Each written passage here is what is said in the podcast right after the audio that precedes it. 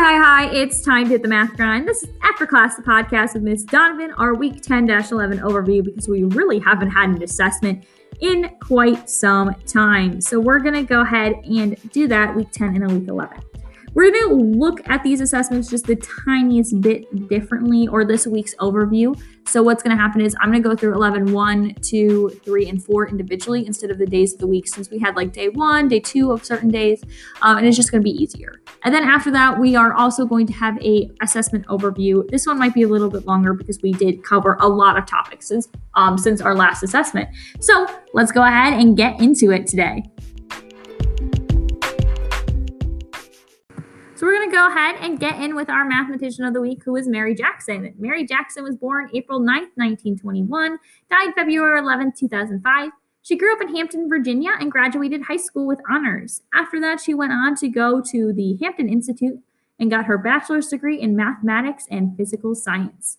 After college, she got hired as a researcher in the math department, um, also a mathematician at the NC or NACA, which is now NASA, campus in Langley. Um, and then she ended up taking extra classes at the Hampton Center in of the University of Virginia and ended up becoming an engineering and training, which is really impressive because at the time, uh, women and black women especially did not really have those opportunities uh, to be able to pursue things like engineering and other STEM um, careers.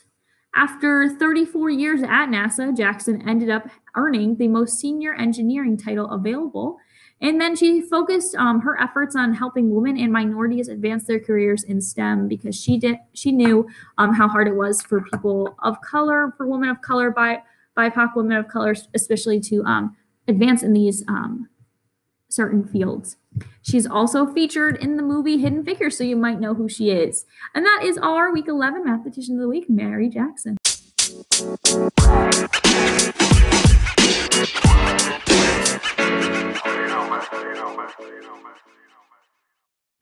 Okay, so let's get started with 11-1. So we only had one day of 11-1. The targets were I can use the fact that congruent triangles have corresponding parts, and I can use the I can determine unknown angle measures or side lengths in congruent triangles. So we started off with our book notes, and we basically looked at um, a bunch of congruent triangles to say that if they were congruent or if we want to prove congruency, all we have to do is do a bunch of rigid transformations and we can put one of the triangle on top of the other. If they map perfectly, they are congruent. Then we looked at the triangles. If we have congruent triangles, then there is a corresponding angle um, in each triangle and corresponding sides in each triangle. So if one angle equals like a measure of 35 degrees, there's a corresponding angle in the other triangle that also equals 35 degrees. So we really look to see what the potential corresponding angles and corresponding sides were. So again, remember corresponding parts result from a one-to-one matching of sides and angles from one figure to another. Congruent triangles have three pairs of corresponding sides and three pairs of corresponding angles. So again, everything is able to map onto each other. We really then talked about if we know certain side lengths and certain angle measures, were we able to figure out other side lengths and angle measures? So again, if they're corresponding um, angle measures, they're going to be the same. If there are corresponding side lengths, they're going to be the same again. We also talked about how important it is to go ahead and write um, the triangles in specific order so that their corresponding angles are in the same order. Then we talked about if a triangle has all the same angle measures, um, is it congruent? We can't figure out um, congruency based on all the same angle measures because they could be different uh, side lengths. So again, it could be bigger or smaller but have the same angle measures. And then we really looked at congruency again. Uh, we just wanted to see based on what we knew, um, what were the corresponding side lengths and what were the congruent things. Then we really looked at two things. We looked at congruent polygons, so polygons in which all pairs of corresponding parts are congruent. And then our congruent triangles, our corresponding parts of congruent triangles are congruent, our CP, CTC, which really comes in handy later when we are doing our proofs. So that is it for a 11-1.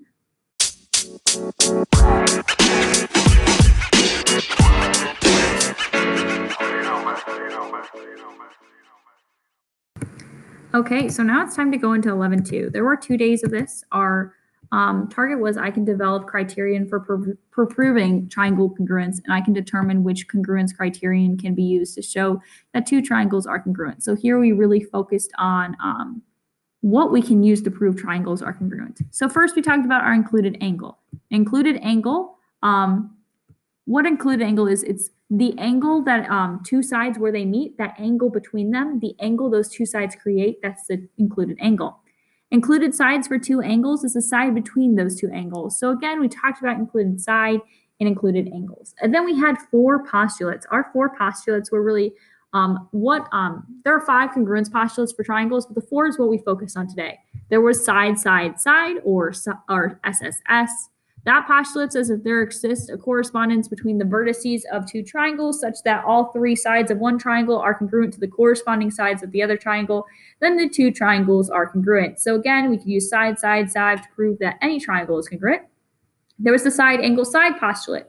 Um, or the SAS postulate, which says that there exists a correspondence between vertices of two triangles such that two triangle sides that are included and then one uh, triangle and one, two triangle sides, and the one included angle of those two sides of the one triangle are congruent to the corresponding parts on the other triangle, then the two triangles are, are uh, congruent. So there's two sides, the included angle. If they're congruent in both triangles, then the triangles are congruent. The next one is the ASA postulate or angle side angle. If there exists a correspondence between the vertices of two triangles such that two angles and, the included side of one triangle are congruent to the corresponding parts of the other, then the two triangles are congruent. So again, um, to the two angles in the included side. And then AAS, which is our angle angle side theorem, says if there exists a correspondence between the vertices of two triangles such that two angles and the non-included side of one triangle are congruent to the corresponding parts of the other, uh, then the triangles are congruent. So again, we had side, side, side, side, angle, side, angle, side, angle, and angle, angle, side. We could use those specific four postulates to prove congruency of any triangles. And then we went on to use some do some examples. We wanted to determine um, if they were congruent and what reason we could use. And then we wanted to uh, write our core, our congruent statement. So we had a congruent triangle and we had to write the other triangle in the specific order to show that they are congruent. So again, we went on and then we had, we did two, uh, we did about six examples of this. And then on day two, what happened is we finished those examples. So we went on um, from our note sheet from day one, we did examples seven through 11. Seven through nine, we're again figuring out what reason um, we could prove that these triangles were congruent. Um, we had to work through some of them. So remember, if you have a same side, a reflexive angle, or if the triangles share an angle or if the triangles share a side, those are congruent through the reflexive property. We could use our parallel lines and transversals, so like our alternate interior angles to prove certain things are congruent. Um, so again, we worked through that. And then we had a couple examples where basically we were given the postulate to use and we wanted to know what we needed to know, like what other thing we needed to know to figure out if to prove they're congruent. So for an example, we were given the angle side angle postulate and we were given that two angles are congruent. We then needed to figure out that the side in between those two angles were congruent. That was the thing we needed. We went through a couple more examples of that, but basically for 11.2, day one and two, we really just focused on our four postulates, side, side, side, side, angle, side, angle, side, angle, and angle, angle, side. So that's it. Let's get into 11.3.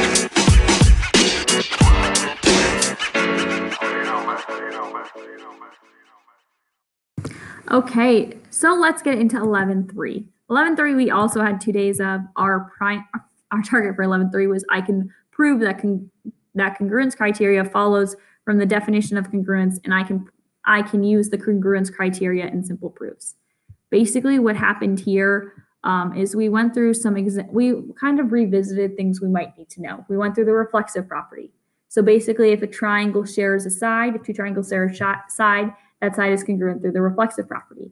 Um, if they share an angle, that angle is congruent through the reflexive property.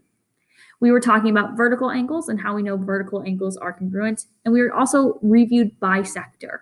From bisector, a bisector is, again, it splits either an angle into two congruent halves or a segment into two congruent halves. So those things are going to come important, are, are important because we then focused on proofs. So first thing, when we're given a proof, we're, we have a given statement and we have something we need to prove. First thing you need to do is look at the words in the given statement.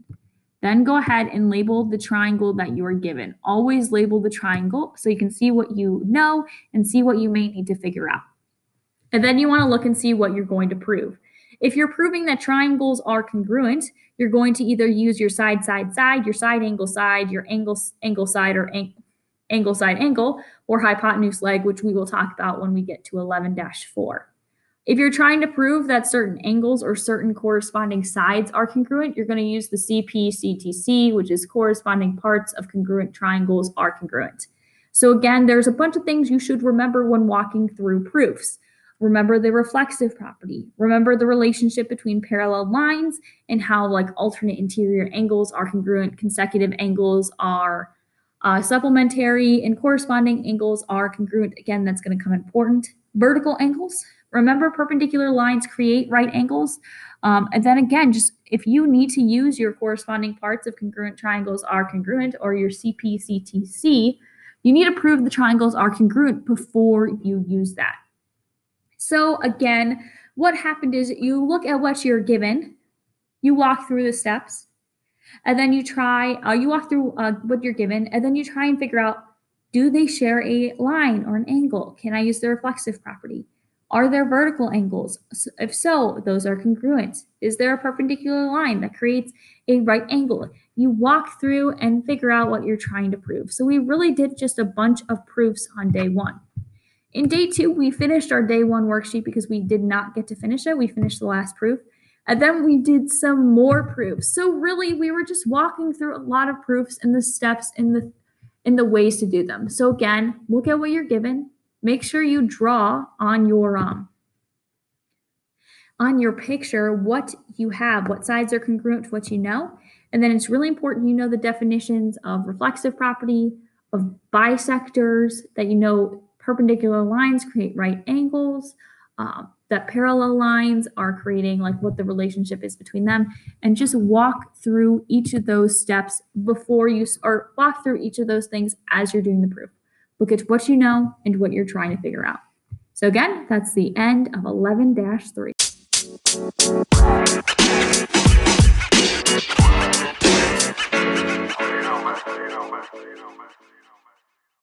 Let's go ahead and look at 11-4. So really 11-4, all we did was develop the hypotenuse leg criterion.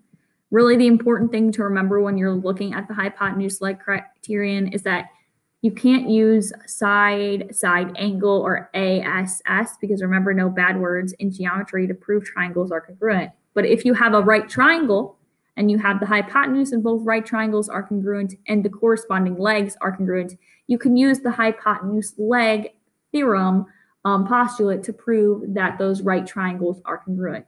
Again, for your hypotenuse leg, you need to know that the triangle has a 90 degree angle if it does not explicitly say it has a 90 degree angle, you can't use it.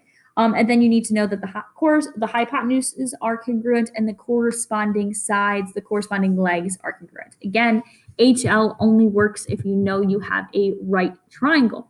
That's really all we did. We focused on HL, our hypotenuse leg, and we're and was basically like, if you're given a proof for right triangles, you can use hypotenuse leg but you could also use side, side, side, side, angle, side, angle, angle, side, or angle, side, angle. You can use any of the other postulates, but hypotenuse leg only particularly works for right triangles, not for anything else. So that's it for 11.4.